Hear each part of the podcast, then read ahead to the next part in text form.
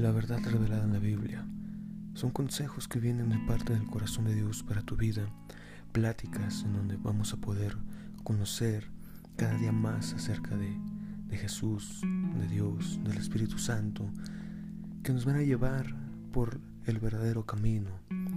Jesús establece que Él es el camino, la verdad y la vida.